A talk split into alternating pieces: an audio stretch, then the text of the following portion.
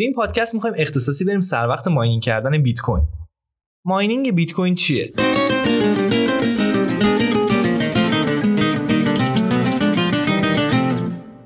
عملکرد بیت کوین مشابه یه شبکه همتا به همتاست.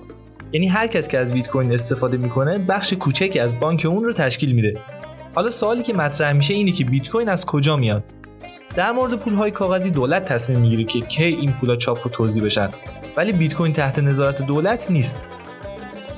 ماینرها با استفاده از یک نرم افزار خاص یک سری معاملات ریاضی رو حل می‌کنن که تعداد مشخصی بیت کوین استخراج بشه. این روش سریع و زیرکانه است و باعث میشه افراد بیشتری به ماینینگ روی بیارن. ماینرها باید تراکنش های بیت کوین رو تایید کنند از این رو هرچی تعدادشون بیشتر باشه شبکه امنتره. شبکه بیت کوین به صورت خودکار درجه سختی معاملات ریاضی رو بر اساس سرعت حلشون تعیین می‌کنه. اوایل ماینرها برای این کار از پردازنده کامپیوترشون استفاده می‌کردن که کم کم متوجه شدن کارت گرافیک های مخصوص بازی خیلی مناسبتر و سریعتره. اما این کارت گرافیک ها خیلی برق مصرف می‌کردن و خیلی داغ می‌شدن.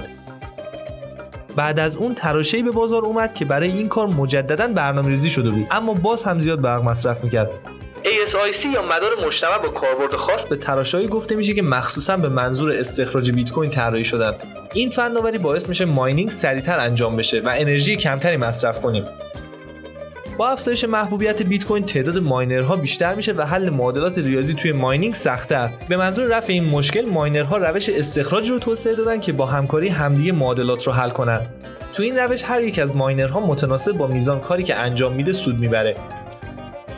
ماینینگ بخش مهم و جدای ناپذیر بیت کوینه و عدالت رو تضمین می‌کنه و همچنین باعث میشه شبکه بیت کوین پایدار و امن باقی بمونه.